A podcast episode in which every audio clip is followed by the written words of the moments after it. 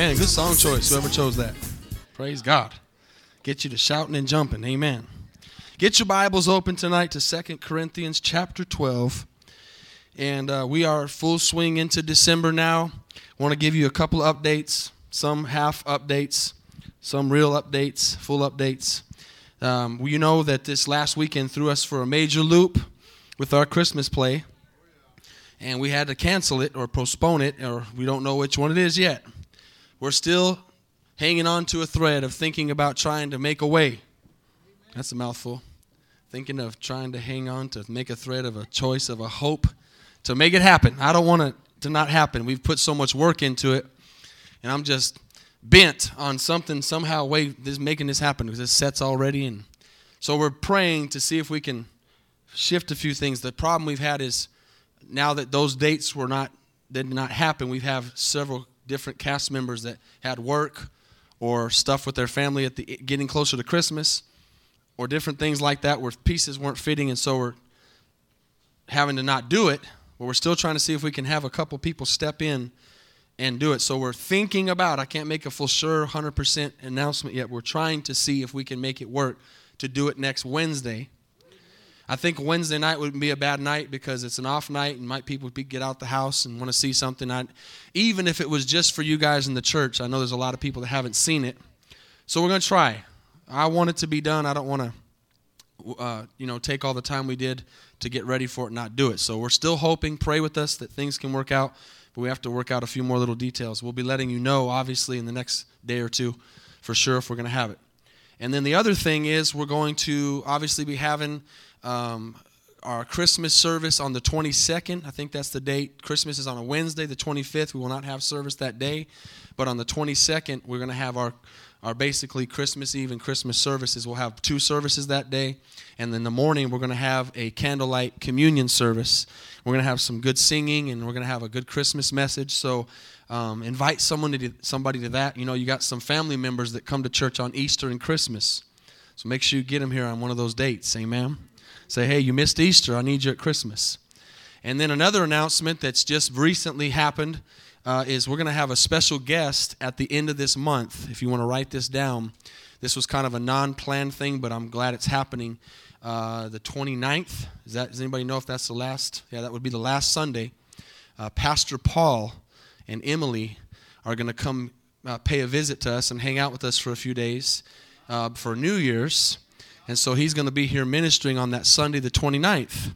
And so that is our head pastor, church. If you don't know him, that is the, the guy that's in charge right now. Under Pastor Jones is obviously still our head, but he's pretty much heading up our church. And uh, he's a great preacher. Have a wonderful family. They served in Africa for four years and started some awesome works. I don't think most of you have heard him unless you've been to conference. And uh, I don't think he's, it's been quite a while since he's been here. And I don't think he's ever come for normal service. I think he's been here for Pioneer Boot Camp and different stuff like that. So he'll be here Sunday morning and Sunday night. So set that on your calendars to be here because he's going to bring a great word, and uh, we're gonna we're gonna be really receive. It'll be I think it'll be awesome going into the new year, having him here, and I know he's going to bring a great word. So there's a couple of announcements. If you got your Bibles open to Second Corinthians 12, we'll we'll read that in just a moment. But I want to tell a quick story. If you're taking notes, the Lord has put on my heart tonight to talk about the wonderful, amazing grace of God. Amen. The, um, the amazing, wonderful, or the wonderful, amazing, whichever one you want to put first, grace of God. There's a story about Fiorello LaGuardia, who was the mayor of New York City during the worst days of the Great Depression and during World War II. He was called by adoring New Yorkers the little, the little flower because he was only five foot four and always wore a carnation on his lapel. He was a colorful character who used to ride the New York City fire trucks, raid uh, in, in, uh, events, and just show up with the police department, take entire orphanages to baseball games.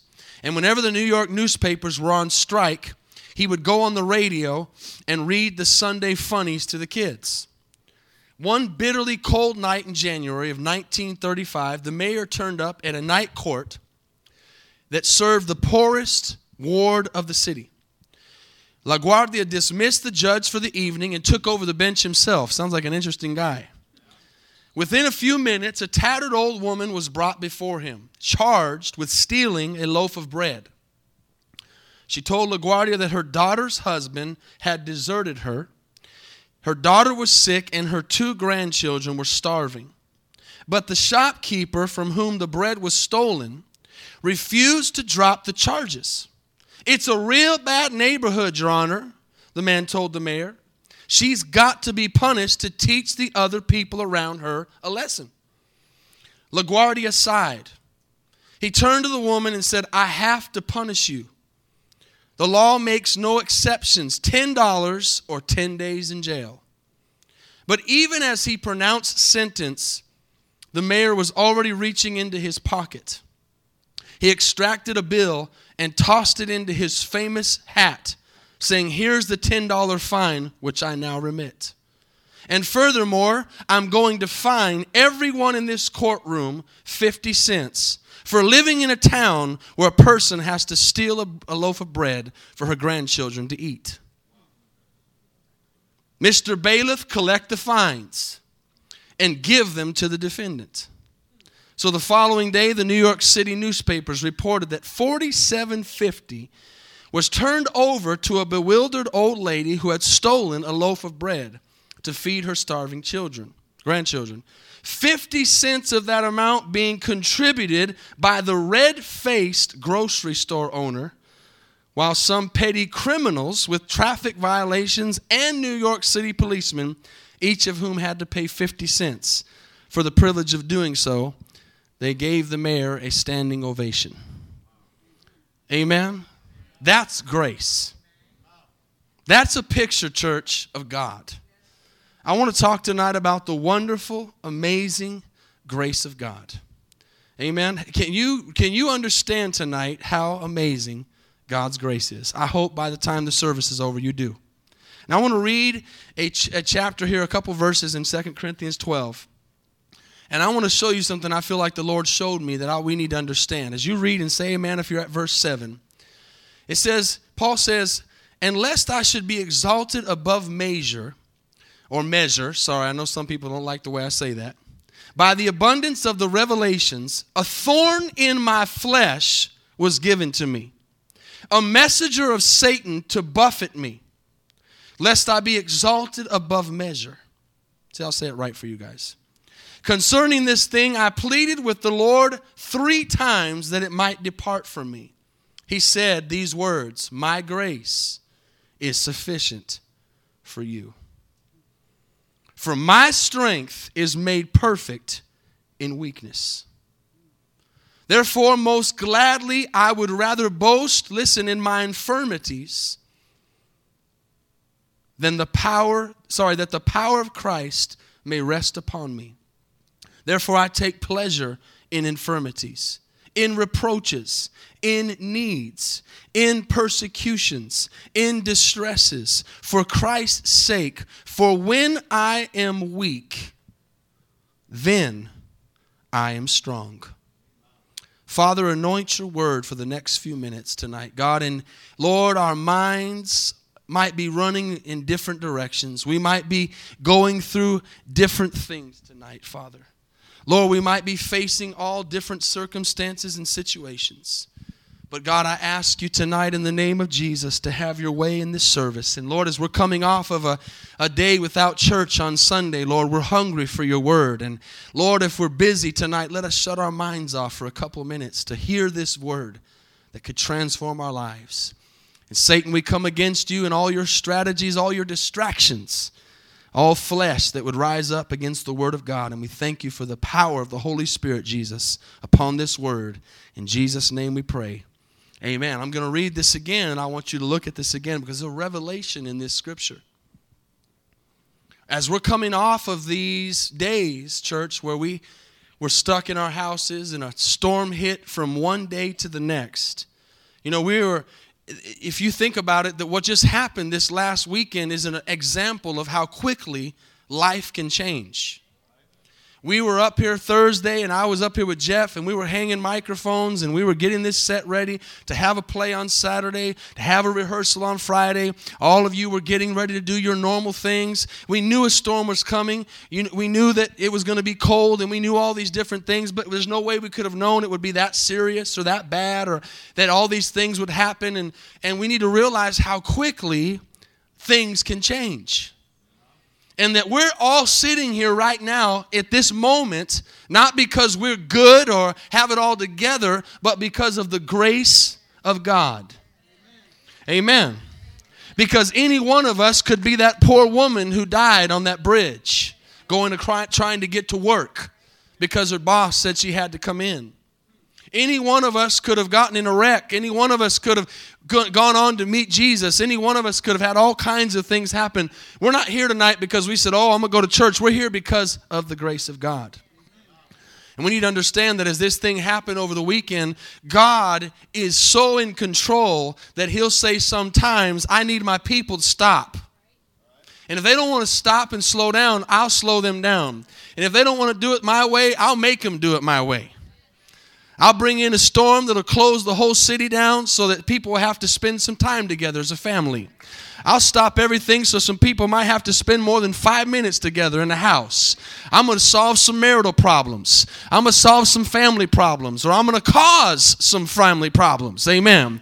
He said, I didn't come to bring peace, but I came to bring a sword. Amen. He's going to do something because he says, I'm God and you're not, and I'm in control and you're not. And the quicker you realize that in your life and get a revelation that you're not God and He is, and we're in His hands, everything will be better for you. I promise. If you would just start saying, God, you are God. You want to freeze the city, you can freeze the city. You want to thaw the city, you can thaw the city. You want to stop the play, you can stop the play. Whatever you want, God, I'm just going to sit back and let it happen. Now, I want to read this again. I want you to really pay attention to it because you might not have ever thought about this the way I'm going to tell it to you tonight. Read it again. Paul is saying these words. How many know that Paul had a, an affliction? All kinds of theologians will say different things. Some people thought he had eye problems. Some people thought he had literally a physical ailment in his, in his stomach. There's all kinds of things. It really does not matter what it was. He had a problem with, that most people do believe was physical. But tonight, there's all every single one of us, say every single one of us, has a thorn in our side. And that wasn't your moment to elbow your spouse and say, You're it. Amen. Every single one of us has a thorn in our side. And I want you to see that in this, in this message. He says, Lest I should be exalted above the sorry, above measure, the abundance of revelation. See, Paul was getting these things from God. God was speaking to him. I mean, really speaking to him. And and and he he says himself, I needed I realized I needed God to, to, to do something in me because I could have gotten boastful. I could have gotten big headed. I could have began to think, wow, I must be somebody because God's speaking to me. And, and the quicker you realize, like I said a few minutes ago, that we're nothing, the more quicker God will use you and use your life for something great when you realize you don't have anything to offer in the first place. And anything you've ever done for God or for your family is by God's grace alone. He says, I, if I don't, if God doesn't do this, I'm going to be exalted beyond measure. He says, a thorn in the flesh was given to me, a messenger of Satan to buffet me. God allowed this messenger of Satan to go and do something to Paul that bothered him. You need to realize tonight, and I need to realize, and every single one of us in here on this Wednesday night need to realize there's something God allows to happen in our lives, not just once, but continuous, that is a thorn in your side that causes you to understand His grace. His grace. It's a weird way to look at it, but it's what God's saying in His Word. He says, Lest I be exalted above measure or measure. Been corrected on that so many times, I feel bad saying it. I feel like I'm cussing or something. Tomato, tomato. That's all I got to say. Who else says it like that, by the way? Do I have anybody else in here? No, Abigail. There we go. Thank you. Thank you, sweetheart.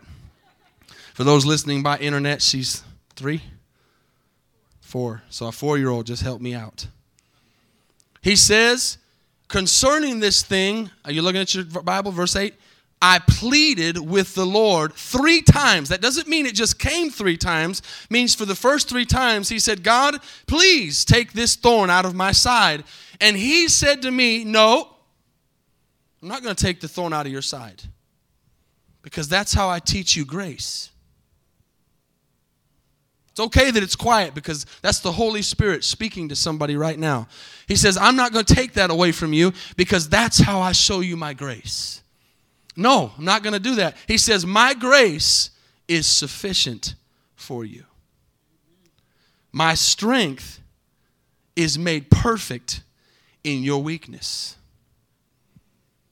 Every single one of us in this place tonight have a weakness, have a thorn in our side, have things that make us close and borderline to being major sinners or failing in a major way or or or being tempted in a major way or or having something of depression or there's all kinds of things that are happening and we look at it sometimes and we go oh god what am i doing wrong? And paul wasn't doing anything wrong God says, I need to allow this to happen to you so you will understand that my grace is sufficient for you.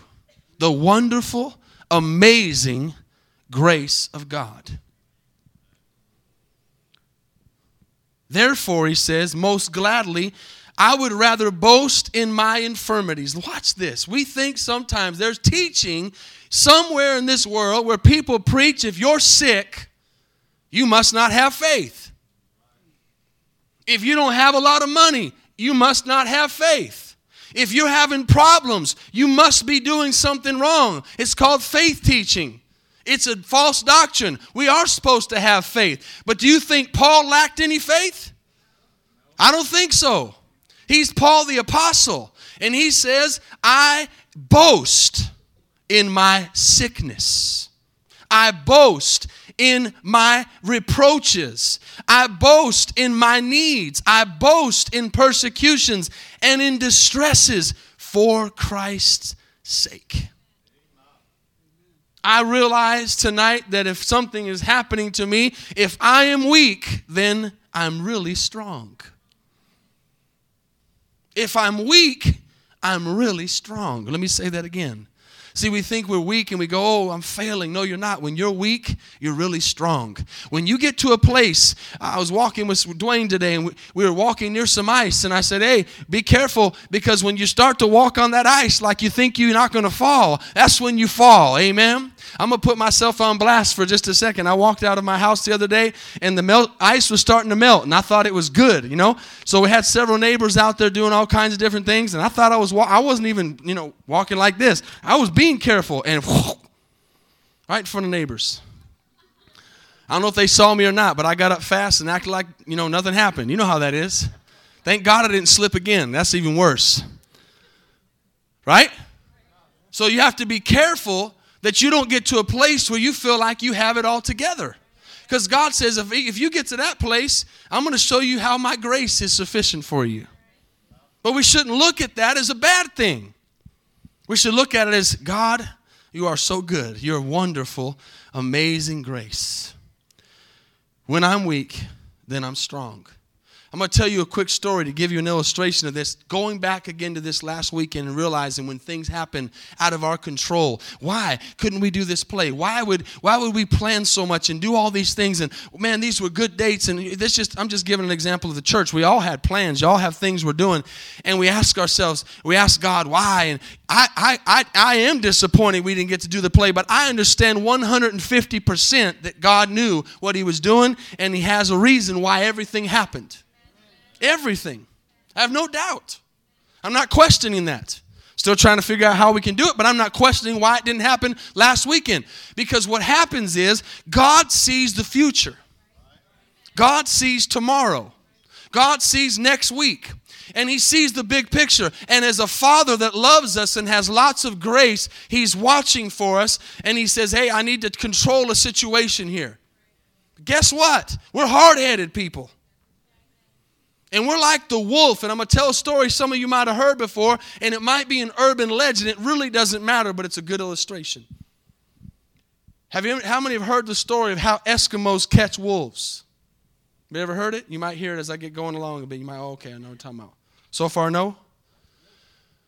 Again, this could be an urban legend. It really doesn't matter if it's true, if it really happens, if this is how they do it, or whatever. But think about this. They say that Eskimos catch wolves. Why would you want to catch a wolf? So don't catch you. Now, some people might say, well, wolves probably ain't very good meat. Well, if you were really hungry, they would be real good. Wolf, wolf jerky.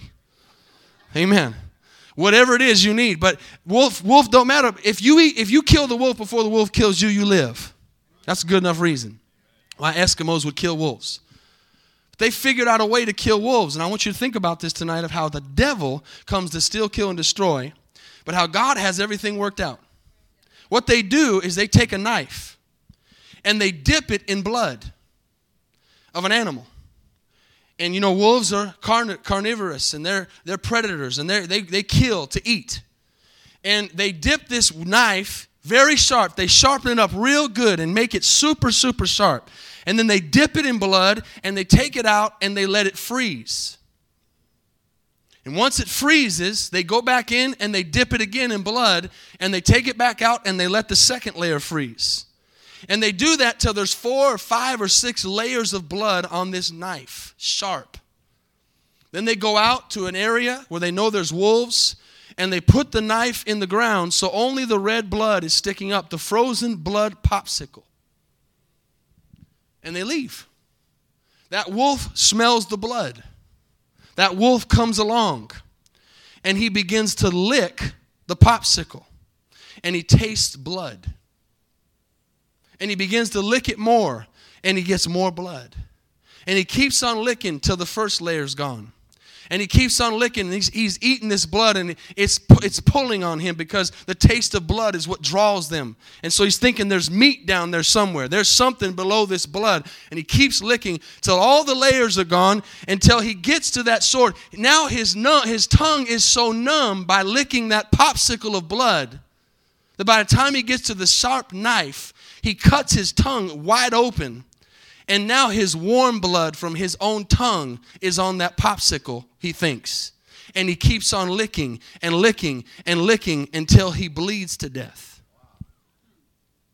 And the next day they go out and the Eskimos find the wolf dead by his own blood.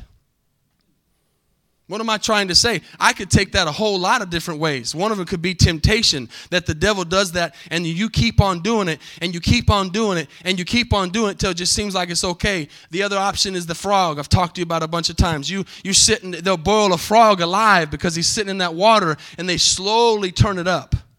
The devil tempts you and tempts you, but that's not even the angle I want to take. I want you to think about that in the way that we are so hard headed sometimes as human beings and don't understand the grace of God. That God is saying, hey, there's something over there that's going to kill you if I let you get to it.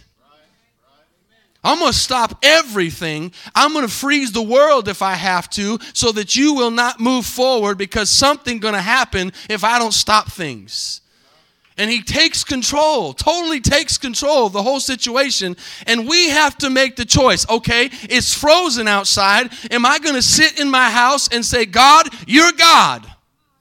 And I'm just going to wait this out? Or am I going to be hard headed and say, no, I'm going to go out and walk on this ice and fall? I'm going to go out and drive on this ice and kill myself. I'm going to go out and do what I'm supposed to do. God did everything He could to shut the city down. How many are following me? Amen. You can he, he says sometimes this is just how he has to do it because we're hard-headed people. And he wants to stop us and get attention. That's why I sent that text out. And I said, "What? How many of you missed church? How many of you uh, felt? You know, what did the Lord speak to you? What did He say to you? What did He show you? And you responded such good things. And that's what I wanted you to think about. Man, I missed church. Man, I needed the fellowship. Man, I could see how it would be bad if I missed two or three weeks in a row. And I just wanted you to think, what was God doing by stopping this with this storm? What was he doing? He was getting us to stop and reflect and get things into perspective so that we can understand his grace. His powerful, wonderful, amazing grace. Are you following me? Church, we don't understand too much, too many times, how amazing and wonderful God's grace is. Because we can't see sometimes the big picture. We need to sit back like Sunday and Saturday and Friday and go, wow, things can change in 24 hours. My life can change. You know, think about that. What if, what if that would have been the rapture? What if the church would have been gone? in the name of Jesus, not one of us sitting here in this church would have been here, but the world would have gone into a time of tribulation. And the world would have shut down. Can you imagine this last weekend if, if while this frozenness was happening, our grid would have gone down? Can you imagine that? Did you think about that? Man, we're in our houses, nowhere to go.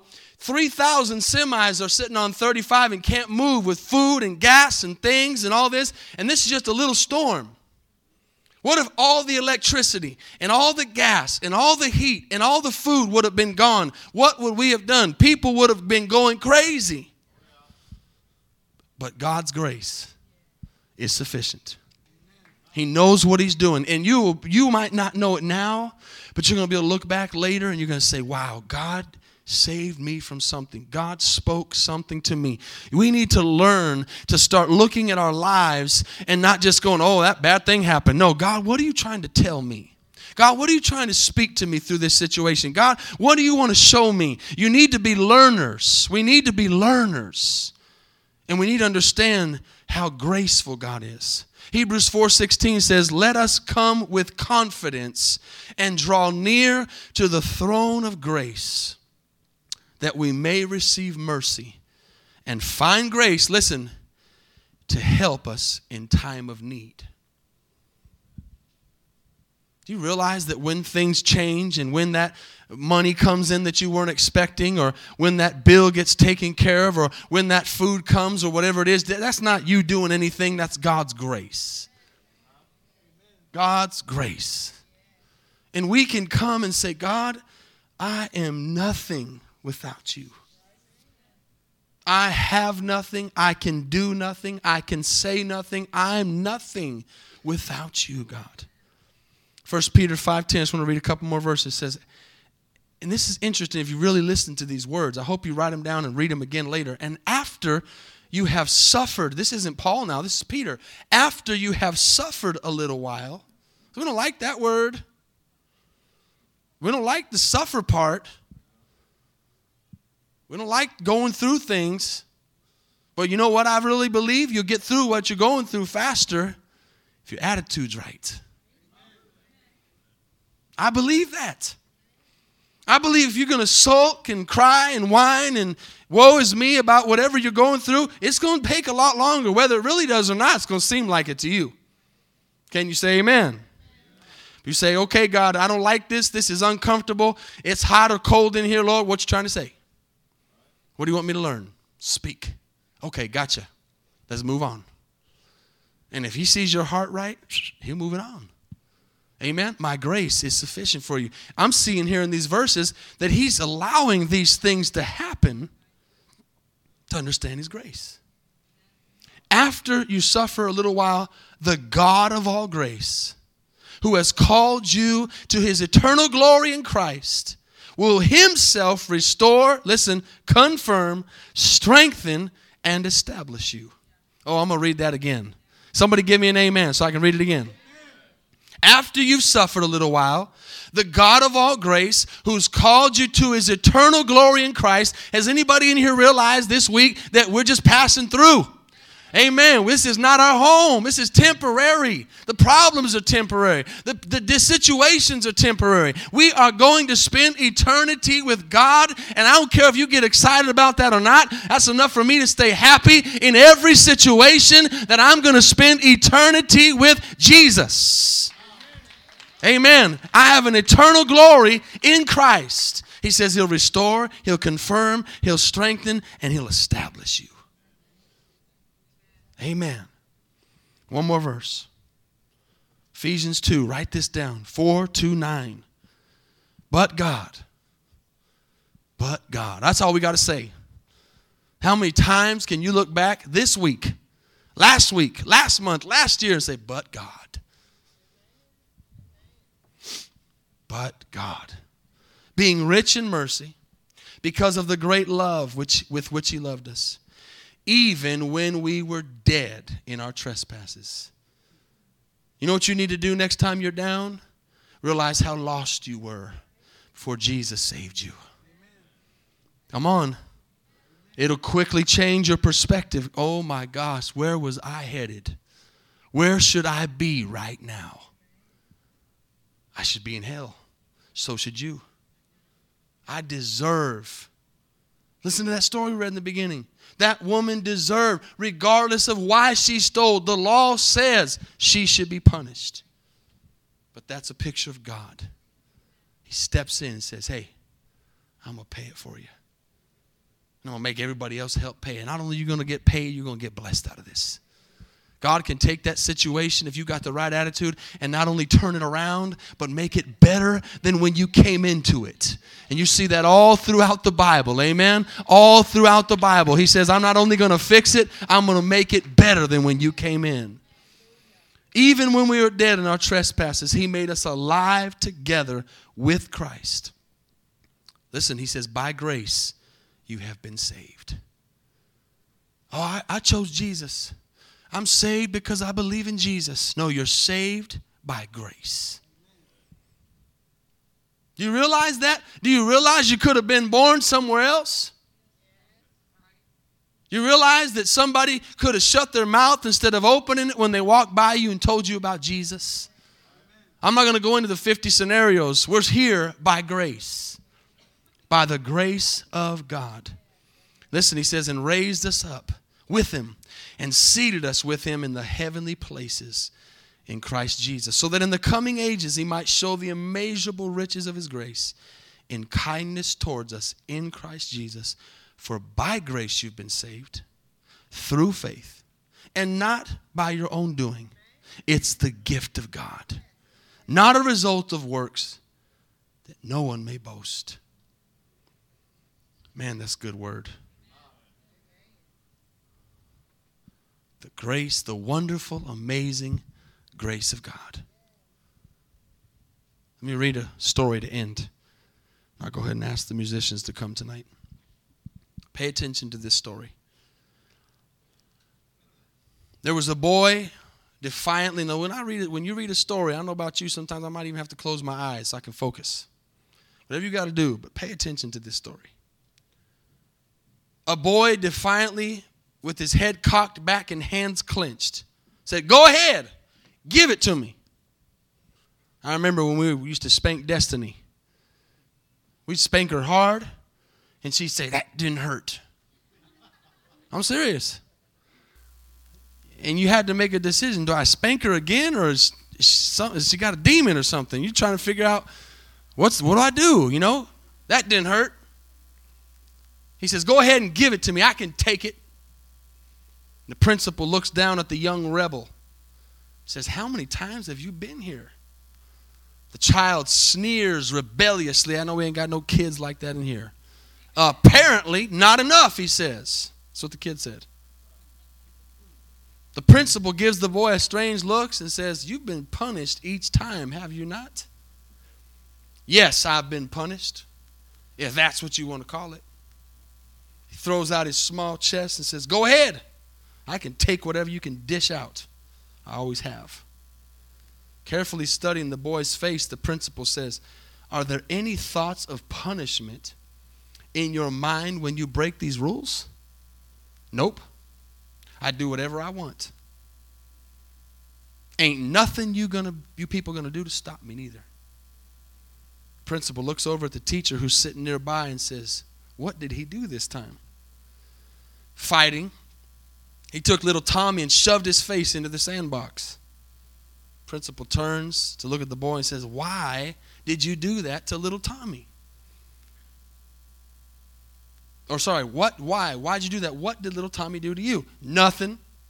I didn't like the way he was looking at me. Just like I don't like the way you're looking at me now. In fact, if I thought I could do it, I'd shove your face into something.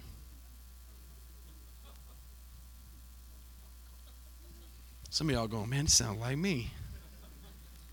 The teacher stiffens and starts to rise, but a quick look from the principal stops him and says, as he contemplates the, with the child for a moment, he says, Today, my young, my young boy, is the day that you are going to learn about grace. Grace. He says, Isn't that something you do before you eat a meal? I don't need none of your stinking grace. Oh, but you do, says the principal. After studying the boy's face, he whispers, Oh, yes, you do truly need grace. The boy glared at the principal and continued. Grace, in its short definition, the principal says, is unmerited favor. You can't earn grace, my child. Grace is a gift, and it's always freely given. Grace means you will not be getting what you deserve. The boy looks puzzled, says, So you're not going to whoop me? You're just going to let me walk? The principal looks down at the unyielding child and says, Yes, I'm going to let you walk. The boy studies the face of the principal says, No punishment at all? You're not going to punish me even though I socked Tommy and shoved his face into the sandbox? Oh, there has to be punishment. What you did was wrong, and there's always consequences for our actions. There will be punishment. Grace is not an excuse for doing wrong. I knew it, sneers the boy. Holding his hands, he says, Let's get on with it. The principal nods to the teacher and says, Bring me the belt. I know we're talking an old story here. The teacher presents the belt to the principal. He carefully folds it in two and hands it back to the teacher. He looks at the child and says, I want you to count the blows. The principal slides out from behind his desk and walks over to the child. The child stands defiantly with his hands outstretched. The principal gently moves the child's expectant hands down to his sides. Turning to the teacher, the principal stretches out his hands and quietly says, Begin. The belt slaps against the principal's outstretched hands. Crack! The young boy jumps. Shock registers across his face. One, he whispers. Crack! Two, his voice raises an octave. Crack! Three. He is unable to believe this. Crack! Four. Big tears begin to well up in the eyes of the young rebellious kid. Okay, stop. That's enough. Stop. Crack. The belt continues to come down on the principal's swollen hands. Crack. The child flinches with every blow from the teacher. Tears start streaming down the child's face. Crack. Crack. No, please, the former rebel begs. Stop. I'm the one who did it. I'm the one who deserves the punishment. Stop. Please stop, the boy sobs. Still the blows come. Crack. Crack. Finally, it's over. The principal, with sweat glistening across his forehead, turns to the former rebel, kneels down, cradles the child's face with his swollen hands, and says, This, my boy, is grace. That story is an excellent example of the unmerited favor of God. The amazing, wonderful grace of God. Because we're sitting here tonight as people, I hope, who are thankful for what God has done. But here's what's crazy about God He died for those people who are sticking their fists up in the air at God today, just like that rebellious boy. And the world says, Oh, there's no God. Oh, there's no Jesus. Oh, there's no salvation. I can do it myself. I am, I'm the man. I'm the woman. I run this thing. And they stick their fists up at God. They stuck their fists at Jesus as he walked by with the cross. And Jesus said, I'm going to show you grace today. I could kill you right now. I could blow you dead. I could bring angels down, but I'm not going to do it. I'm going to show you what grace is. Church, not one of us in here today deserves what Jesus did. You want to see your life change tonight? Understand the grace of God. Not the grace that says, okay, well, I can just go do what I want. The grace that says, God, I don't want to see you whipped again. I don't want to see you nailed to that cross again. I don't want to do anything that would trample on your precious blood. Thank you for your grace. Amen. And as you go out of this place tonight, church, every single one of you, young and old, you need to remember tonight that when you face something, God allows it. And nothing is going to happen to you or me that God does not allow because you're under His mighty hand. You are, uh, like Psalms 91 says, under the shadow of the Almighty. Everything that happens, sometimes things don't make sense. You just need to say, God, I know your grace is sufficient for me. Father, I thank you for